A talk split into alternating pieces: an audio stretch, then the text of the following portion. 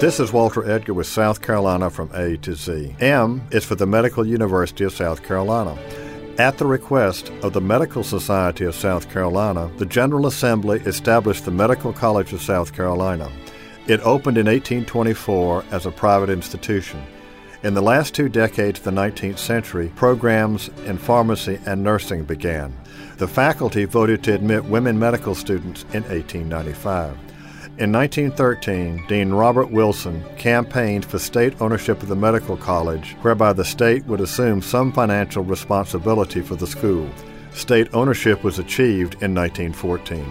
The 17 year leadership of James B. Edwards saw major growth in endowment and research programs. The Medical University of South Carolina was widely acknowledged as a major academic health care center, maintaining its commitment to health sciences, education, research, and patient care.